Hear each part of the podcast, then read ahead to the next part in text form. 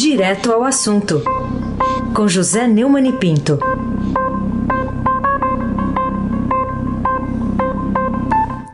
Neumani, bom dia. Muita força nesta terça, meu amigo Raíssen Abac. Querida Carolina Ercolim. Bom dia. Almirante Nelson é o seu pedalinho. Bárbara Guerra, Frânio Vanderlei, Clã Bonfim, Emanuel Alice e Isadora. Bom dia, melhor ouvinte, ouvinte da Rádio Eldorado 107.3 FM. Aysen Abac, o craque. Uma chamada aqui de primeira página do Estadão diz: Bolsonaro paga em abril recorde de emendas parlamentares. O Neumann, que razões que se aponta para estarmos revivendo o toma lá, o toma lá da cá.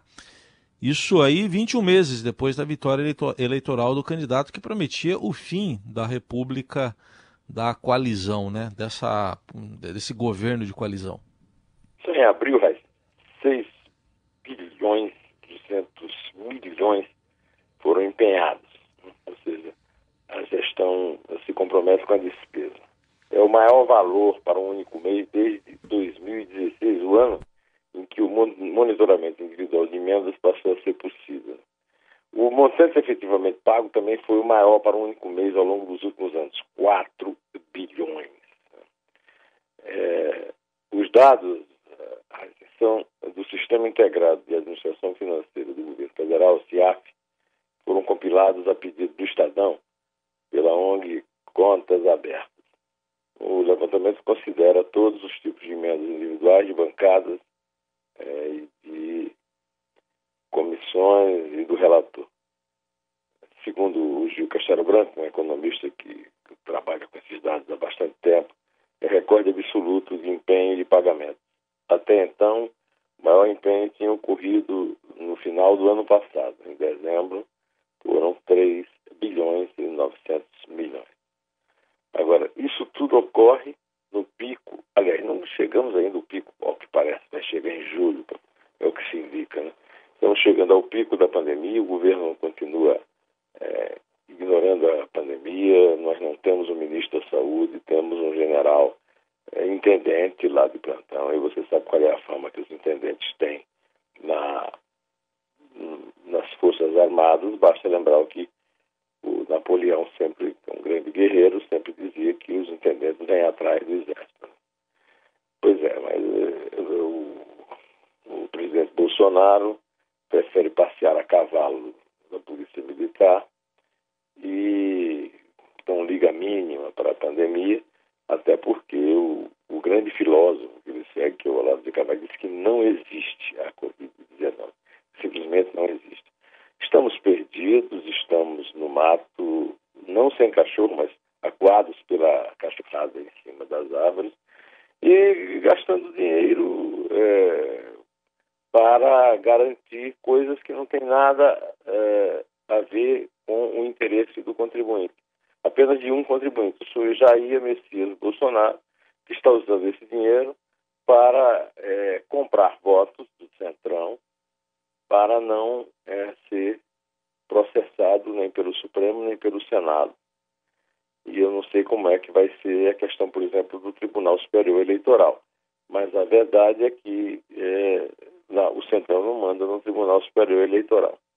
De qualquer maneira, é um momento lamentável da nossa vida, e não apenas pela pandemia, mas também pelo pandemônio. Carolina Ercolim, tintim por tintim. Outro destaque de hoje, né? O ministro Celso de Mello arquiva o pedido de apreender o celular de Bolsonaro, mas dá um alerta ao presidente. Até que ponto você acha que pode chegar este novo embate né, entre o Supremo e o chefe do Poder Executivo? É. O ministro Celso de Mello é, decidiu arquivar o pedido partidos da esquerda para apreender os celulares do presidente Jair Bolsonaro e do vereador Carlos Bolsonaro republicanos do Rio, né, que é o filho 02 dele. Mas na decisão, é, isso aí é, mostra a irresponsabilidade, o, a burrice, a truculência do chefe do Gabinete de Segurança Institucional, é, o general Augusto Helena Almeida Ribeiro, que fez uma ameaça, ameaça de consequências imprevisíveis, porque o decano do Supremo repassou, como manda a lei, o pedido dos partidos para o Procurador-Geral da República, que, claro, né, despachou a favor do presidente contra a apreensão. Mas o ministro alertou o presidente que descumprir ordem judicial implica transgredir a própria Constituição da República, qualificando-se negativamente tal ato de desobediência presidencial, que, lembrou o, o ministro do Supremo, configuraria crime de responsabilidade. Então, é, não adianta tratar o ministro Celso de Mello como se fosse inimigo, o, imbecil do líder lá do governo né, pedia o impedimento dele, porque a minha avó já me dizia, eu acho que a avó da, da Carolina também, quem avisa, amigo é. E quem cumpre a lei fica no lugar. Aí se abaque, o craque. Muito bem. O Neumann, outro destaque também hoje é que o seu blog está né, tá trazendo aí o texto o chute ideológico da direita chula. O chute ideológico da direita chula. O que, que diz? O que está por trás desse jogo de palavras aí? É, o, o, Bolsonaro quer dar o autogolpe, como Hitler, Mussolini e Getúlio. Mas, mostro no artigo, está aqui na linha fina, não se inspira neles, nem no golpe de 64, e sim na Ku Klux Klan, no Hugo Chaves e no general Silvio Frota, que tentou derrubar o presidente Ernesto Geisel. Por isso, eu lembro no artigo que o presidente Ernesto Geisel, numa entrevista para o pessoal da Fundação Getúlio Vargas, um clássico aí da nossa historiografia, da nossa ciência política, disse duas vezes que o Bolsonaro é mau militar. Estava baseado nas informações de um processo em que o Bolsonaro foi condenado por terrorismo e indisciplina ao planejar um atentado à bomba contra quartéis e a adutora do, do. É, eu começo o artigo dizendo que parece que o presidente Bolsonaro ainda não percebeu, mas conseguiu um feito pelo avesso, que antes era impossível de ser imaginado ao estribuchar, e não apenas espernear contra Celso de Mello e Alexandre de Moraes, ele uniu o Supremo Tribunal Federal, que até agora parecia fadado a uma eterna divisão em 6 a 5.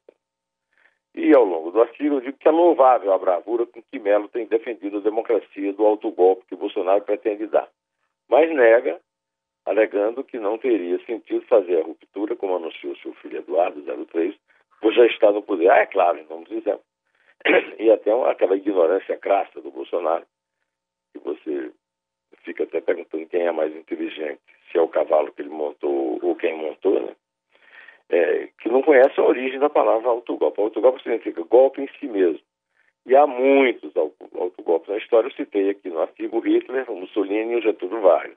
Porque a palavra indica golpe em si mesmo.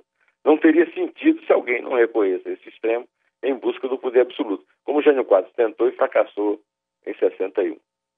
Mas o empregador de parentes de milicianos, defensor de mentiras fascistoides e de armar o povo para se defender da ditadura de seus inimigos, se inspira no ídolo mais próximo. Em entrevista a esse Estadão em 99, ele disse que Hugo Chávez era uma esperança para a América Latina e gostaria muito que essa filosofia chegasse ao Brasil. Acho ele ímpar. Ele dizia que pretendia até a Venezuela e tentar conhecê-lo. Agora ele disse que ele só gostaria que a Venezuela não descambasse para a guerrilha como fez aqui, a oposição na Venezuela. Né? Em 2002, o Bolsonaro também confessou ter votado em Lula no segundo turno. E indicou até um ministro da defesa do Lula, José Genuíno e Aldo Rebelo, ambos do PCdoB e sobreviventes é, da sanha do Major Curió, um dos ídolos dele, é, e também do Coronel Ustra, os golpistas que tentaram derrubar o Geisel para pôr o Silvio Frota no poder e fracassaram. Carolina Ercolim, tintim por tintim. Vamos lá, outro assunto para a gente tratar aqui é sobre essa investigação né, do deputado lá na Alerj. Você tem alguma esperança de que a investigação do Supremo né, deve terminar ou pode terminar por punir de fato os investidores e disseminadores de fake news? Eu tenho? Eu tenho, mas por enquanto é só esperança. É. Então, para começar, a gente está vendo aí uma boa notícia que é o Ministério Público de São Paulo, que normalmente é muito infenso a agir, parece sempre inspirado pelo Augusto Aras, chegado a um arquivamento, né? tanto é que a Lava Jato nunca prosperou aqui em São Paulo, né? instaurou um inquérito civil contra o deputado Douglas Garcia, que, apesar de ser do PSL de São Paulo, ele é, é bolsonarista de carteirinha, né? para investigar a existência de um suposto gabinete de ódio na Assembleia Legislativa do Estado de São Paulo. Segundo o Ministério Público, o, o, esse senhor Garcia teria permitido que seu chefe de gabinete, Edson Pires Salomão, utilizasse o equipamento público da Alesp para atacar ministros do Supremo Tribunal Federal e adversários políticos, como a, deputada Joyce Asselman. O, o, inquérito que investiga essa suposta prática de atos de improbidade administrativa se deu após a apresentação encaminhada pelo deputado federal Júnior Bozella, também do PSL de São Paulo, só que da ala anti-Bolsonaro. É, segundo o inquérito, consta da representação que Salomão gravou vídeos e realizou diversas postagens no interior do gabinete do deputado com recursos públicos e durante o horário do expediente. Ou seja, o Carlos Bolsonaro está fazendo escola, abaixo. Bom, Neumann, queria que você comentasse também essa notícia aqui. Toffoli marca julgamento sobre inquérito das fake news para o dia 10, é, semana que vem já. É um título que está aqui na capa do portal do Estadão. Quarta-feira, né? É, quarta-feira que vem, quarta-feira que vem. E eu queria saber das perspectivas que você enxerga é, na possibilidade de a cúpula do judiciário, por fim, a impunidade aí de criminosos nas redes sociais aqui do Brasil. Impunidade nas redes sociais é uma coisa absurda, porque nós já dissemos aqui tantas vezes, né? Liberdade de expressão, que é o, a, que é o argumento sobre o pretexto, como, sobre o pretexto, como dizem o Bolsonaro e o filho Carlos, né? é, ou melhor, como dizem os, os outros 200 milhões de brasileiros, sob o pretexto né, de liberdade de informação, na verdade não tem nada a ver com liberdade de expressão, é uma mentira, é um crime e eu espero que esses crimes comecem a ser punidos. Né? O, até porque eu acho que se esse crime do gabinete do crime, lá do, do ódio, lá do caso Bolsonaro, não for punido, o Supremo, e não apenas o ministro eh, Alexandre de Moraes, vai ficar desmoralizado. Né? Vai ter que ser descoberto realmente que tem muito crime sendo cometido. Tá? É, basta você abrir o seu e-mail e ver a ação do, do, dos robôs e, e, e das redes, agem a, a, partir das instruções desse, é, desse gabinete do ódio. Né? É, o, o Toffoli está de, de alta é, desde sábado 30, vai ficar de licença médica até o dia 7, ele estava no hospital. E aí, na quarta-feira, dia 10, ele marcou o julgamento, no qual eu espero que seja que haja um marco civilizatório, democrático, de punição aos canalhas que financiam, os criminosos, né, que financiam é, é, que, que usam dinheiro público e privado para executar é, reputações de adversários que eles tratam como se fossem inimigos. Carolina Ercolim, tintim por tintim. Outra notícia sobre a pandemia que a gente traz aqui, destaque hoje no Estadão, é de que um terço dos casos de Covid-19 já ocorre fora dos grandes centros, né? Mostrando é, em dados, né, e uma compilação feita pelo próprio Estadão, desse, desse percurso né, da pandemia, que atingiu primeiramente as capitais, mas tem se interiorizado. É, o que, que dá para esperar a partir né, dessa confirmação uh, de um percurso da Covid-19 em direção a pequenas cidades que nem sempre têm infraestrutura né, para tratar dos seus doentes? É, isso aqui é o drama, né? É, de fato, nós, eu, por exemplo, tenho muitos parentes no interior do Nordeste, lá na Paraíba, muitos amigos queridos e o interior. Se nos centros está havendo um colapso, se no, nos países desenvolvidos está vendo se você está vendo o colapso nos Estados Unidos, que houve na Itália, na Espanha, você imagina no interior do Brasil. Né? É, é, é de uma irresponsabilidade fora do, do, de qualquer esquadro. O Brasil está sem um ministro da saúde de verdade, alguém que, é, um lugar pelo qual já passou um ministro que ficou muito popular, que é o Luiz Henrique Mandetta, e um outro que pelo menos era médico, Nelson Tais, agora tem um general, cujo grande destaque é a Pança, né? o general Pansuelo.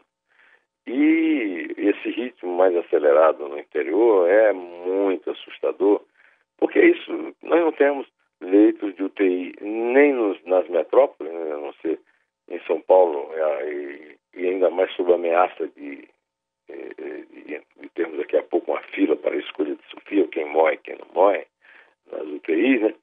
É isso interior. É uma tragédia anunciada que sacode o Brasil e, no entanto, não acorda o presidente que fica ouvindo idiotas que ficam transmitindo é, a estupidez, a própria estupidez do exterior, dizendo que a Covid não existe. Bom, e ele, esse, idiota, está lá testemunhando no país onde tem as maiores, o, por enquanto ainda, o maior número de casos e, e que é o epicentro, digamos, da, pandemia no mundo. É isso aí, vamos ter, ver, enfrentar essa terça, se possível, com muita força, Carolina. Pode contar. É três. É dois.